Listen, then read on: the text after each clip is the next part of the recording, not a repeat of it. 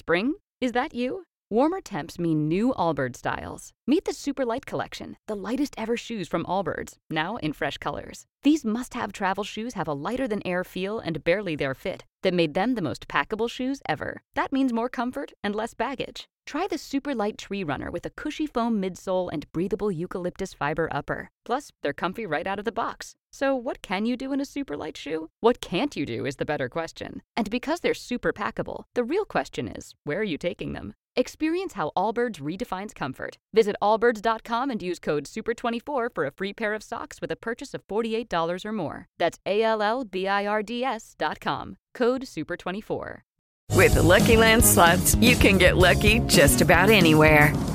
This is your captain speaking. Uh, we've got clear runway and the weather's fine, but we're just going to circle up here a while and uh, get lucky. No, no, nothing like that. It's just these cash prizes add up quick. So I suggest you sit back, keep your tray table upright, and start getting lucky.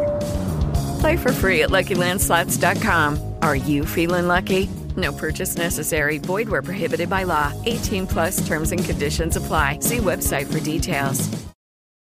Ciao a tutti e benvenuti a un nuovo appuntamento con i film che, secondo me, tutti dovrebbero aver visto almeno una volta nella vita, ovvero Capsule, film per le generazioni future. Ho deciso di dedicare tre episodi consecutivi ai miei tre registi preferiti. Siamo partiti settimana scorsa con John Waters, la sua arte sovversiva, il suo gusto estetico estremo, camp e ribelle, e questa settimana parlerò di Steven Soderbergh. Ma partiamo dal film e dopo vi racconterò di quanto amo Soderbergh e non solo per questo film. Siamo nella calda Baton Rouge, Louisiana. Anne è sposata con John. John ha un amante, la sorella di Anne, Cynthia. Un giorno arriva Graham, un vecchio amico di John, e ogni cosa crolla. Trama semplice, quasi da dramma teatrale, ma il potere delle parole è tutto in questo film. Anne è stata un tempo felice di stare con John, così tanto felice da rinunciare a carriera e aspirazioni per stare con lui. John amava Anne, ma dopo che lei è diventata tanto remissiva, la fiamma si è spenta. Cynthia è sola, persa, arrabbiata, ferita, ma senza un reale motivo. Graham è bugiardo. È solitario perché solo. Il problema attorno al quale tutto sembra girare è il sesso. Anne non ha voglia di fare sesso con John, forse con nessuno, ha perso così tanto di vista la passione da non saperla più provare. John fa sesso con Cynthia perché cerca una fiamma che non sente più da molto e perde completamente il senso della realtà. Cynthia, invece, farebbe sesso con chiunque, perché il sesso è una cosa impersonale, che non richiede reali legami e passioni. Graham non fa sesso. Il senso di colpa di aver distrutto quello che nel suo cervello era il grande amore lo ha reso impotente. E in mezzo al sesso e alle bugie ci sono i videotape, da cui il titolo Sesso, bugie e videotape delle videocassette che Graham registra, eh, all'interno delle quali si fa raccontare le esperienze sessuali da alcune donne eh, che incontra perché non riesce ad avere un'erezione se c'è qualcun altro nella stanza, quindi le registra e poi le riguarda da solo. Ma i videotape sono solo uno strumento, un modo per creare una distanza necessaria per lui. E la distanza è quello che realmente regna in questo film. La sceneggiatura, candidata agli Oscar 1990, è quello che ha permesso a Soderbergh di vincere eh, la Palma d'Oro per questo suo primo film a Cannes 1989.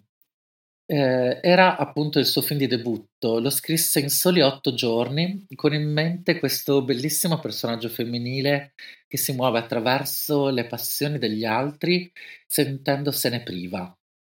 Anne è speciale e Andy McDowell eh, porta sullo schermo un personaggio davvero bellissimo.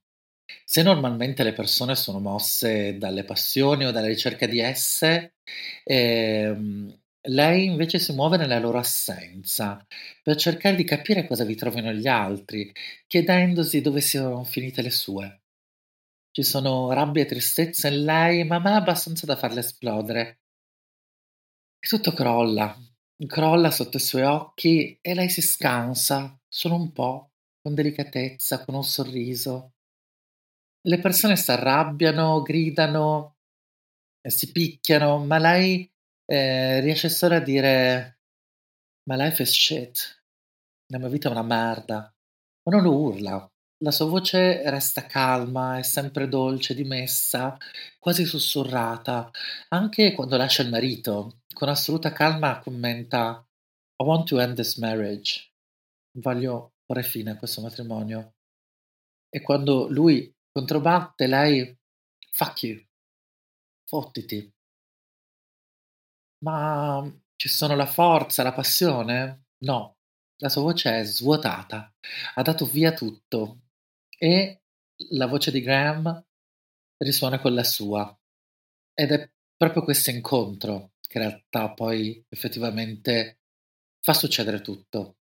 Proprio per questo risuonare di queste vite spente.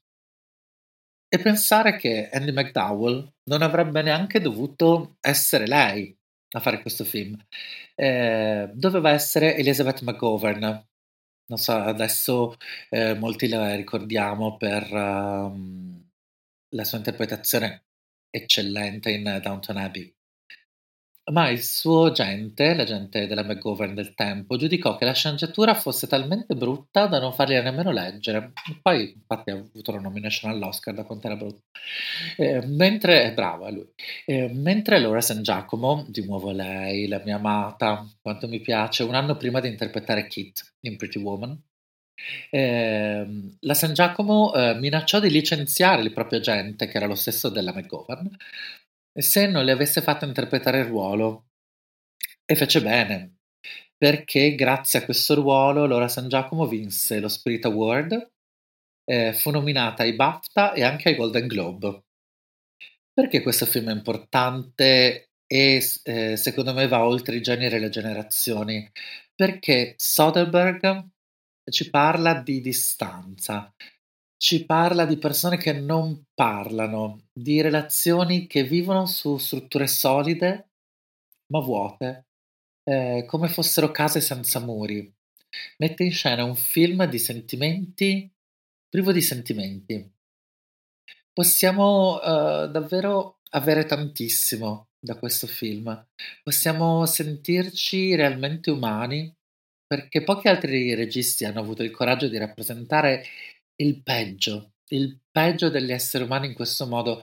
Ma il peggio non perché siano persone cattive, non lo sono assolutamente. Nessuno è cattivo in Sesso, Bugia Videotape. Ci sono solamente persone che realizzano di avere un vuoto talmente grande dentro che impedisce il transito, poco entra e ancor meno esce. Perché amo Steven Soderbergh e lo considero fra i miei tre registi preferiti? Giudico quest'uomo un artista completo, un essere umano bellissimo, complesso, amo il suo modo di usare le parole, di svelare storie complicate, spesso critiche nei confronti della società con assoluta leggerezza, che sia eh, appunto Sesso, Bugie e Videotape, oppure Traffic, per il quale ha vinto l'Oscar come miglior regista, eh, la saga Oceans, Oceans 11, 12, eccetera, eh, oppure Panama Papers, bellissimo, recuperato se non l'avete visto, Erin Brockovich. Eh, nei suoi film le parole sono tutto, sono, sono ritmo, il ritmo proprio sul quale si basa tutto. E sono film molto diversi tra loro, alcun, ma sono tutti lucidi, spietati, come la fotografia che sceglie e che spesso cura in prima persona. Eh, pochi colori saturi, inquadrature chirurgiche, movimenti delicati di camera per sottolineare invece l'energia dei dialoghi, che siano brillanti, drammatici, politici, sono bellissimi e in un'arte basata sulla costruzione visiva, ehm, riempire, riempirla di parole è veramente qualcosa di inaspettato. Per questo dicevo che è quasi teatrale a volte. E così, anche quando dirige qualcosa di azione oppure una commedia, i dialoghi di Soderbergh sono lunghi, taglienti, perfetti. E così, eh, con questa mia enorme dichiarazione d'amore per un maestro delle parole, siamo giunti alla fine di questo episodio. Spero di avervi ispirato a guardare l'opera di Steven Soderbergh con un occhio e un orecchio nuovo, sperando anche di avervi suggerito che nella parola e nella comunicazione esiste la soluzione per colmare molti vuoti, nel cinema ma non solo. Eh, io vi saluto e vi do appuntamento a domenica prossima, ricordandovi di guardare sempre cose belle e vi lascio con il titolo del prossimo episodio, L'utopia del cuore. Hey guys, it is Ryan. I'm not sure if you know this about me, but I'm a bit of a fun fanatic when I can. I like to work, but I like fun too. It's a thing. And now the truth is out there. I can tell you about my favorite place to have fun Chumba Casino. They have hundreds of social casino style games to choose from, with new games released each week. You can play for free anytime, anywhere. And each day brings a new chance to collect daily bonuses. So join me in the fun. Sign up now at chumbacasino.com. No purchase necessary. Group. Void were prohibited by law. See terms and conditions. 18 plus.